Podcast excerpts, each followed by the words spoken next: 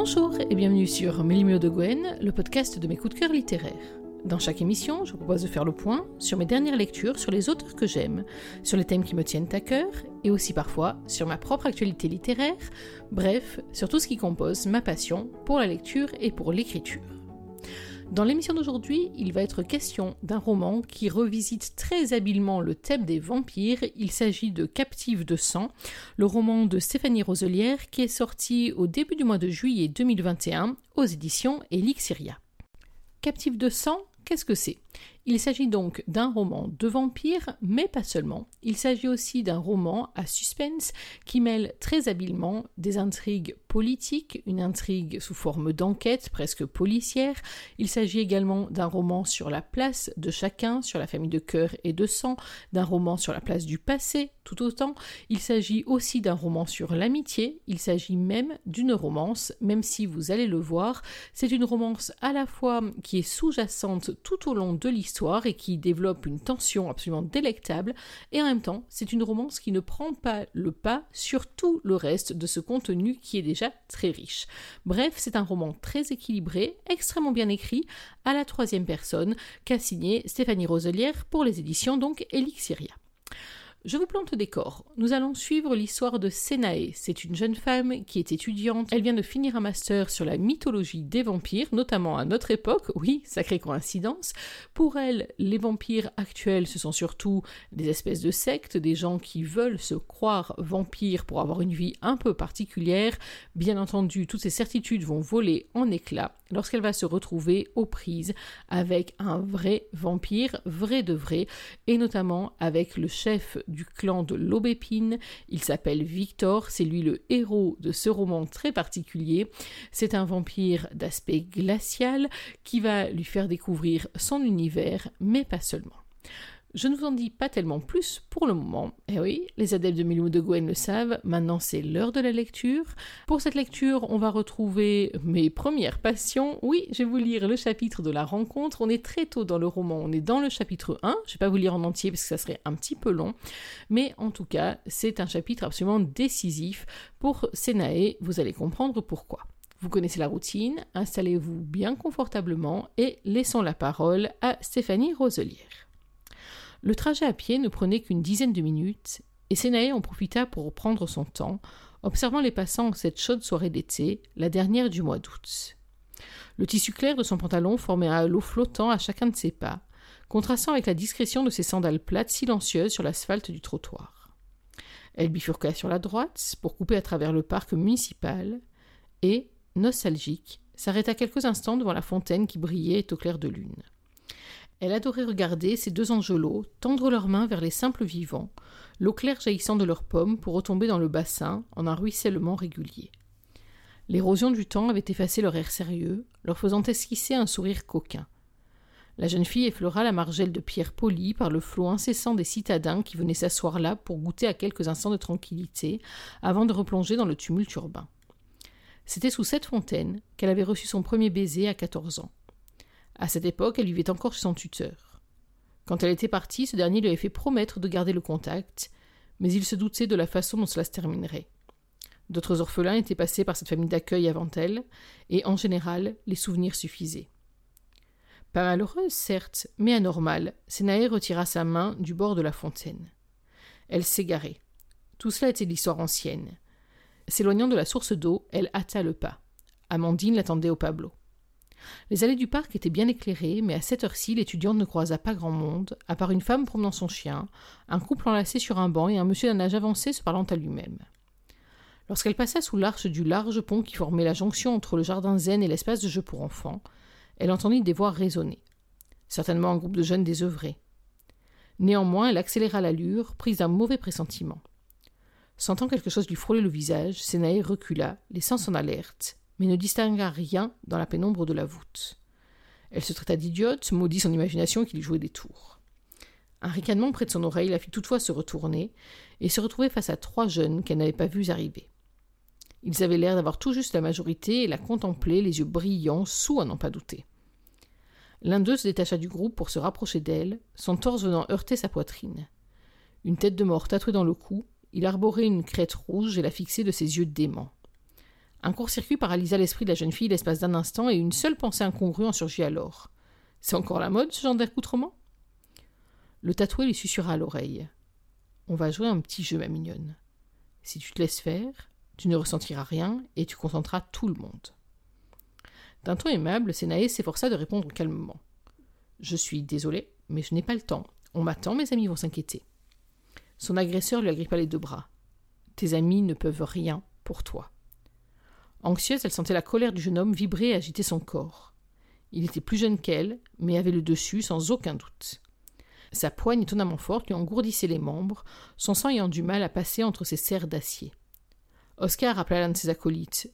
Nous aussi on veut s'amuser, mais tu ne dois pas te servir, il faut l'accord de la communauté. Sénèe savait qu'elle aurait dû paniquer à ces mots, mais elle resta détachée et tenta d'analyser froidement la situation. Penser à ce qu'il attendait ne pouvait que la pétrifier et l'empêcher d'agir. Il était inutile de crier au milieu du parc, personne n'était assez près pour lui venir en aide.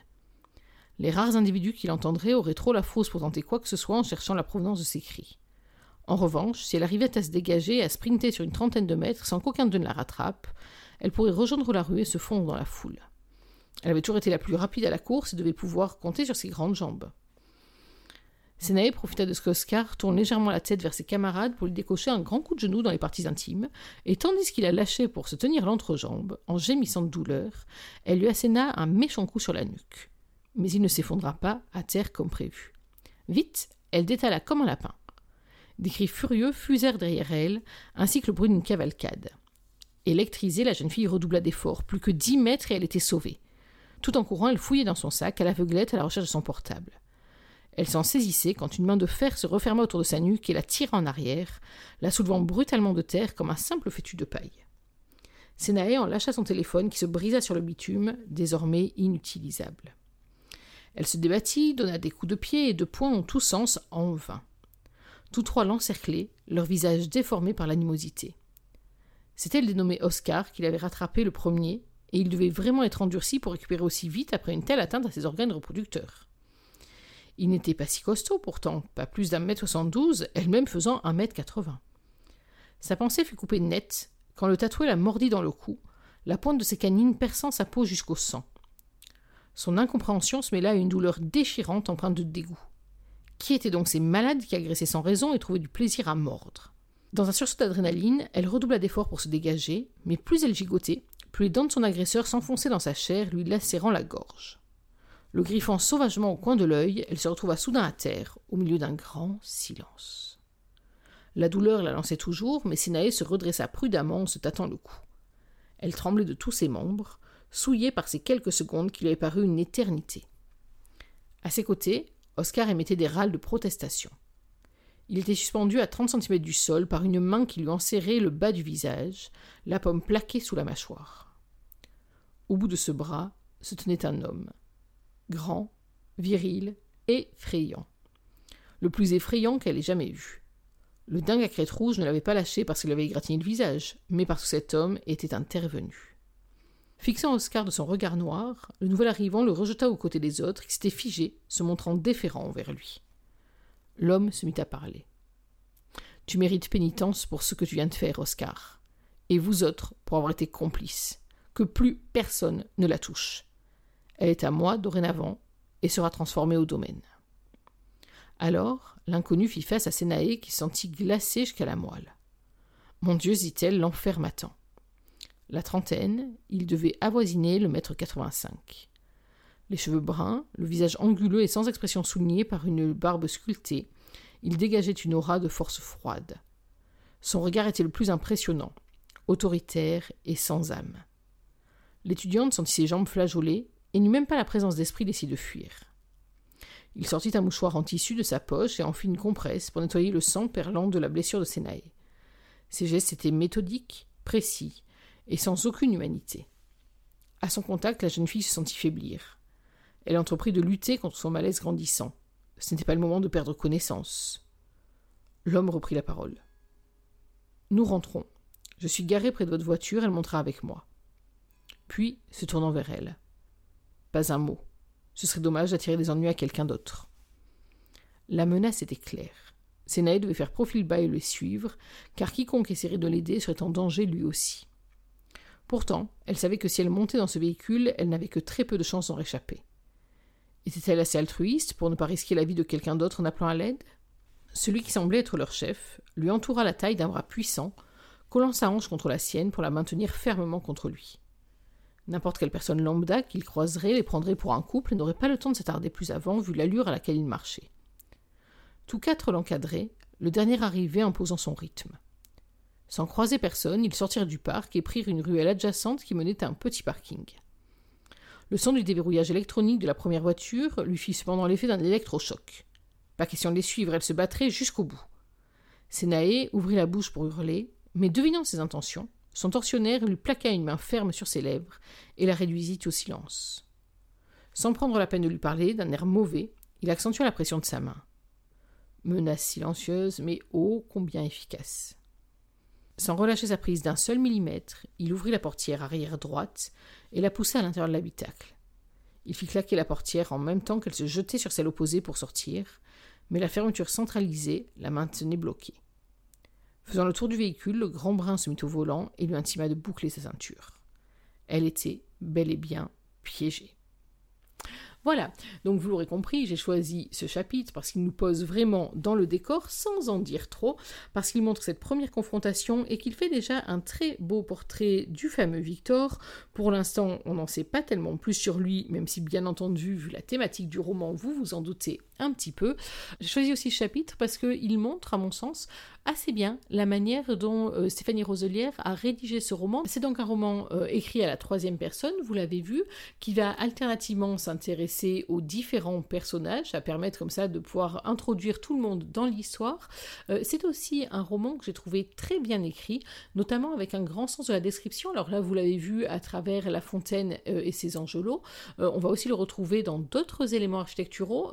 Pas qu'au départ, c'est quelque chose qui m'a un tout petit peu freiné dans ma lecture. C'est le seul petit bémol d'ailleurs que j'ai ressenti en démarrage de lecture, parce que alors que l'intrigue se mettait en place, c'est vrai qu'à un moment je me suis dit que j'aimerais bien un tout petit peu moins de description pour être plus vite dans le vif de l'histoire, mais en fait en y repensant bien, ça pose vraiment le décor et ça permet justement d'avoir des respirations au milieu de l'intrigue, donc en fait c'est très très bien pensé, et en tout cas c'est vraiment très bien écrit, le choix de vocabulaire je l'ai trouvé à la fois précis, riche, un plaisir à lire, bref rien que pour ça c'est déjà un très bon point. Mais il y a bien sûr d'autres raisons pour lesquelles j'ai aimé ce roman, c'est de ça dont je vais vous parler maintenant. D'abord, je vous l'ai dit, on revisite le thème du vampire et c'est extrêmement appréciable. C'est vrai qu'au bout d'un moment, on commence à avoir fait le tour. Euh, là, dès le démarrage, pratiquement, dès que Senae va être introduite au manoir de Victor, on va lui présenter les règles, on va aussi lui présenter la communauté. Je vous ai dit tout à l'heure qu'elle faisait une thèse, un mémoire euh, sur les mythes vampiriques. Donc c'est vrai qu'au départ, elle va bien entendu, ce qui peut paraître logique, penser à un mythe et puis on va lui démontrer par A plus B d'une manière assez cinglante tout de même que ce n'est pas un mythe mais bien une réalité et une réalité par contre très différente de celle dont on a l'habitude. Oublier les crucifix, oublier les gousses d'ail, oublier tout un ensemble de lieux communs, on a là des vampires qui finalement se retrouvent bien mieux intégrés dans une certaine réalité, ne serait-ce que sur une question de longévité. Non, les vampires ne sont pas éternels, même sans rencontrer malencontreusement un puits en argent ou une balle en or, mais ils ont une durée de vie c'est juste, entre guillemets, des êtres qui évoluent et qui vivent plus longtemps que les autres parce que leur métabolisme se développe nettement plus lentement. D'ailleurs, dans ce roman, on va se retrouver face à deux types de vampires. D'abord des vampires euh, natifs, donc des vampires euh, d'origine, euh, dont le vampirisme se transmet d'une génération à une autre, de parents à enfants, mais aussi ce qu'on appelle des adeptes. Euh, les adeptes sont des humains qui ont volontairement choisi de devenir des vampires.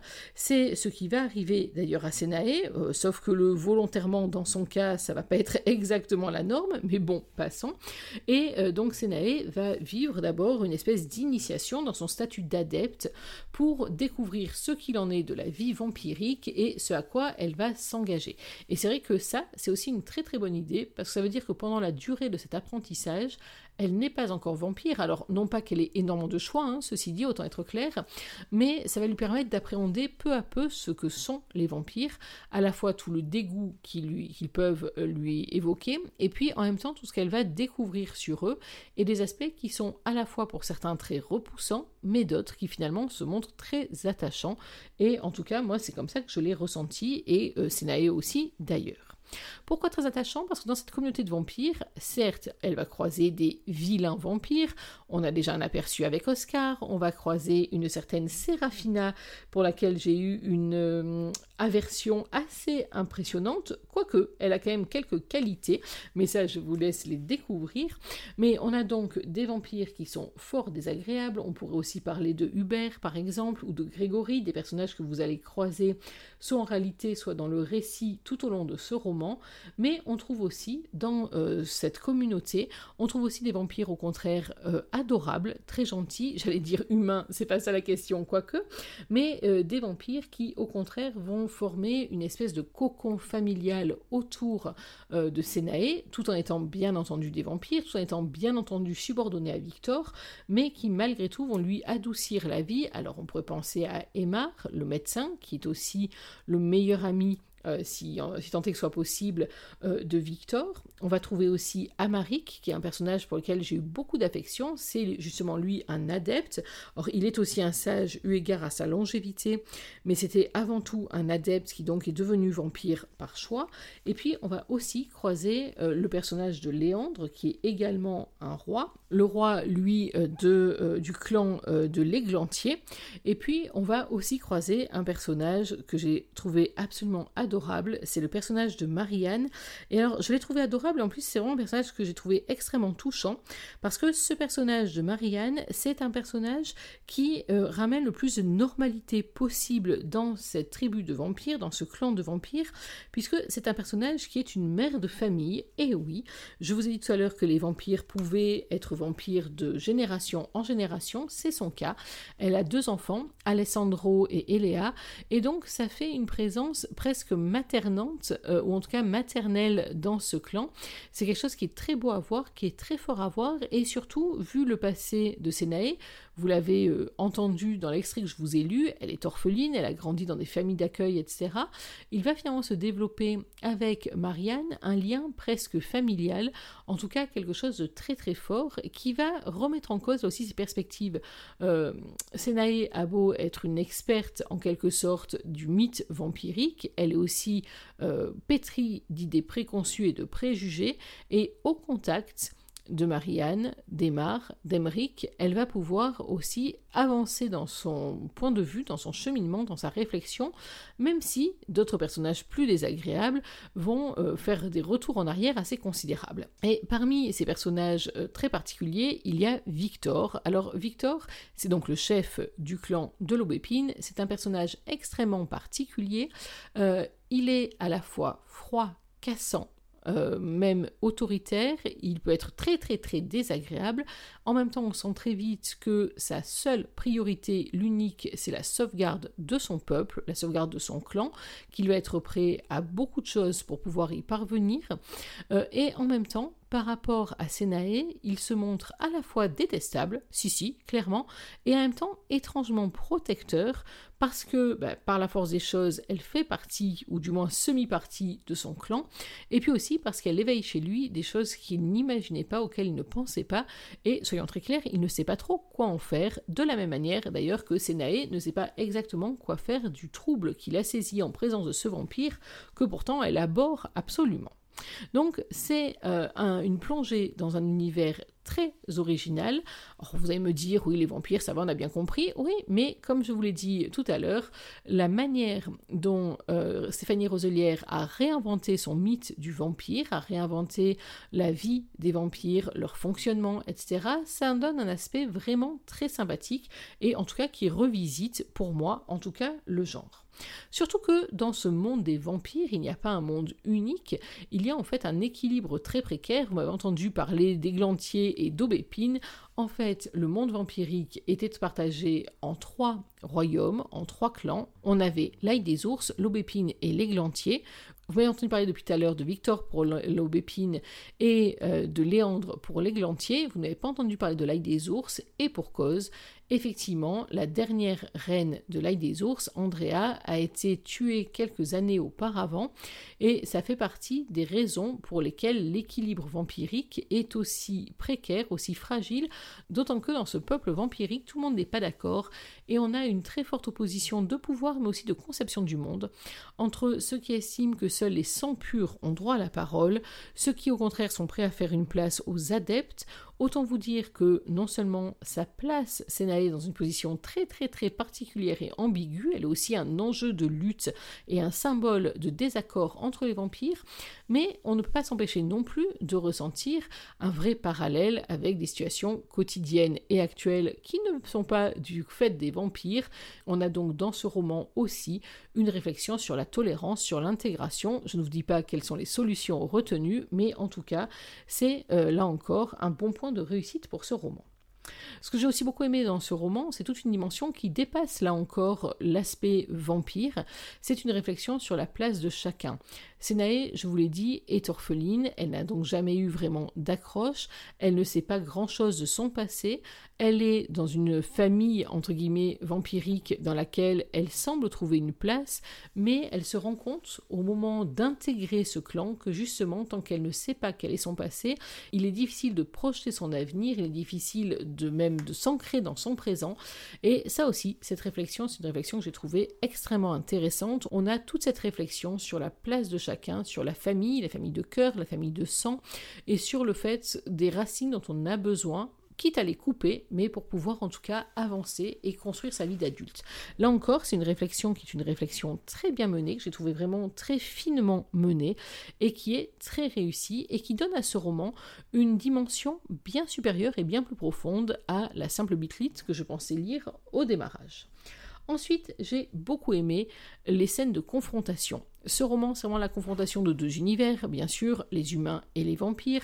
C'est la confrontation à l'intérieur même du monde vampirique entre les anciens et les nouveaux, entre les conservateurs et les réformateurs, entre ceux qui veulent rester entre sang pur et ceux qui, au contraire, veulent intégrer euh, des humains, ok, des adeptes.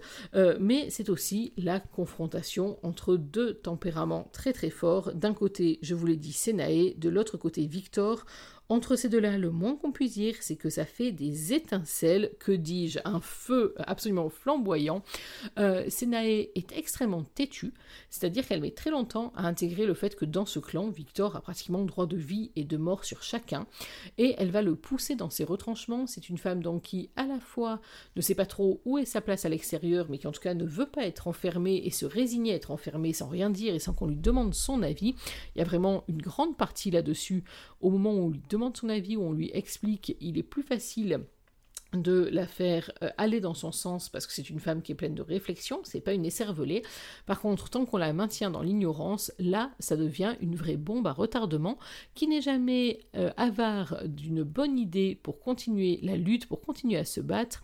C'est vraiment euh, un personnage qui est très têtu, très déterminé, qui va parfois, bien sûr, plonger un peu dans l'abattement parce que tout de même, c'est pas rien ce qui lui arrive, mais j'ai admiré sa résilience, j'ai admiré aussi son petit caractère, euh, même si par moment j'ai un peu tremblé pour elle parce qu'il y a quelques instants où elle se met quand même véritablement en danger. Et puis j'ai beaucoup aimé aussi chez ce personnage son évolution.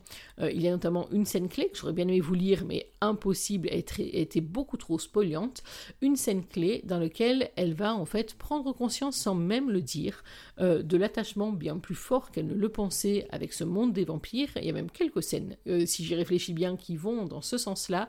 Et cette métamorphose qui n'est pas une métamorphose brutale ou euh, enchanteresse, mais qui est vraiment quelque chose de euh, progressif, de réfléchi et de presque, quoi, de réfléchi, qui lui tombe dessus presque malgré elle, c'est là aussi un des gros atouts. Victor, pour sa part, j'en ai parlé un peu tout à l'heure, c'est un personnage, alors c'est assez original, et là aussi j'ai beaucoup aimé. Souvent, euh, dans les romances, on a un personnage froid, détestable, désagréable, etc., etc., mais qui finalement, lorsqu'il va commencer à ouvrir son cœur et ses bras, va se transformer, alors non pas forcément en guimauve, mais en quelqu'un de beaucoup plus malléable. En tout cas, dans les romances contemporaines, dans les darks c'est autre chose, mais dans les romans c'est souvent quand même le cas, on note un véritable adoucissement du héros. Alors que là, en fait, la midinette en moi a guetté le moment où Victor allait devenir petit cœur et petits oiseaux. Euh, j'ai toujours pas trouvé le moment où il va offrir des chocolats à avec des trémolos dans la voix et des bêtes étoiles dans les yeux. Non, non, Victor reste ce qu'il est, un homme pétri de certitude, un homme d'autorité, un homme qui a à cœur le bien-être des siens et un homme qui n'aime pas perdre le contrôle et ne pas comprendre ce qui lui arrive. Et c'est vrai que là aussi, il est un peu différent des euh, personnages de romance que j'ai l'habitude de croiser et j'ai trouvé ça extrêmement appréciable. D'autant que, je vous le disais en préambule, on a une romance dans cette histoire, bien évidemment, on la sent euh, se développer tout au long du roman, mais à aucun moment elle ne prend le pas, elle ne prend le dessus sur le reste, et c'est vrai que j'ai beaucoup aimé, je trouvais que cet équilibre était parfaitement réussi. Un dernier élément qui pour moi fait de ce roman une très grande réussite, j'aurais même dû vous en parler peut-être plus tôt, c'est l'intrigue. Alors, je ne vous en ai pas parlé plus tôt pour une raison toute bête, c'est que je vais, vous le savez, très peu vous en dire pour ne pas vous révéler trop de choses sur ce roman qui gagne vraiment à être découvert par vos propres yeux. Mais on a une intrigue en fait à plusieurs domaines, une intrigue très politicienne. Euh, on est dans une véritable lutte de pouvoir, dans une révolution de palais où chacun avance ses pions et j'ai trouvé ça extrêmement réussi et très prenant aussi. Euh, il faut dire que euh, de l'instant où l'intrigue se met en place, je n'ai plus pu lâcher ce roman et je me suis délectée jusqu'à la dernière page. Et en même temps, on a aussi une intrigue, j'allais dire presque policière. Victor et les siens doivent mener une enquête avec une véritable course contre la montre pour pouvoir sauver des gens. Je vous dis pas bien évidemment, mais en tout cas, les deux aspects de cette question sont très très réussis, donnent lieu d'ailleurs à des beaux moments de bravoure. On a des scènes très réussies dans ce roman, des scènes de révélation, des scènes de dénouement que j'ai trouvées absolument parfaites. On a des scènes aussi, notamment euh, des scènes d'action qui sont visuellement très réussies. Là encore, vraiment un grand coup de chapeau, je vous l'ai dit déjà tout à l'heure, sur la manière dont le visuel est très stimulé avec ce roman, avec les descriptions, avec les descriptions des lieux, des scènes, etc. C'est là-dessus un grand talent qu'a exprimé Stéphanie Roselière. Et en tout cas, ce roman, c'est un roman avec une intrigue dense que j'ai beaucoup aimé suivre, que j'ai beaucoup aimé voir résolu, même si je ne vous cache pas qu'en arrivant à la fin de ce roman, qui a un dénouement bien précis, bien identifié, etc., j'aurais bien enchaîné sur un deuxième, voire un troisième, voire un quatrième tome, soit pour découvrir la suite des aventures de Senae, soit pour en savoir plus sur les personnages secondaires, parce que je suis sûre qu'il y a des petites choses à creuser euh, au milieu de tous ces personnages qui sont unis par une loyauté sans faille les uns envers les autres, et surtout tous ces personnages pour qui on a des petits éléments laissés en suspens à la fin du roman. Alors j'espère que c'est le signe d'un spin-off ou d'une suite, je croise les doigts. En tout cas j'espère que le message est passé auprès de Svenny Roselière et de ses éditeurs chez les éditions Elixiria.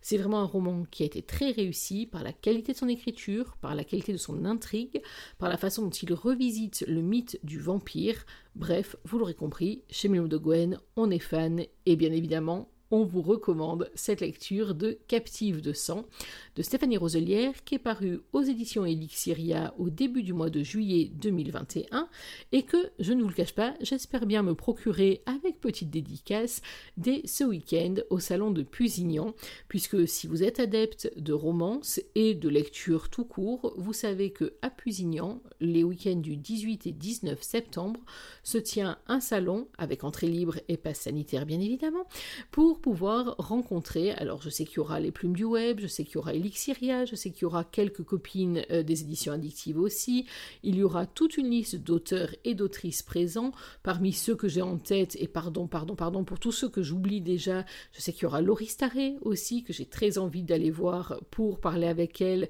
euh, des différents tomes du département, et puis de la dernière lecture que j'ai là entre les mains. Bref, il y aura du beau monde à Pusignan, sauf catastrophe de dernière minute, je vais aller y faire un tour et voir les copines. C'est vraiment très chouette d'avoir comme ça la reprise des salons, enfin. J'espère qu'on va pouvoir s'y retrouver tous et toutes très prochainement et très souvent parce qu'on a vraiment du temps à rattraper, du plaisir à partager les uns avec les autres et que moi, en tout cas, vivement samedi. Voilà, il est temps pour moi de refermer cette émission. J'espère que vous avez pris autant de plaisir à la suivre que j'en ai pris à la préparer pour vous. Nous, on va se retrouver bien évidemment dans quelques jours pour parler d'une autre lecture, d'un autre coup de cœur, d'un autre auteur. En attendant, n'oubliez pas que même en 2021, une journée sans lecture, c'est une journée à laquelle il manque quelque chose. Alors dans l'attente de notre prochaine émission, je vous souhaite de prendre soin de vous, d'être heureux, et surtout, n'oubliez pas, lisez. Bye bye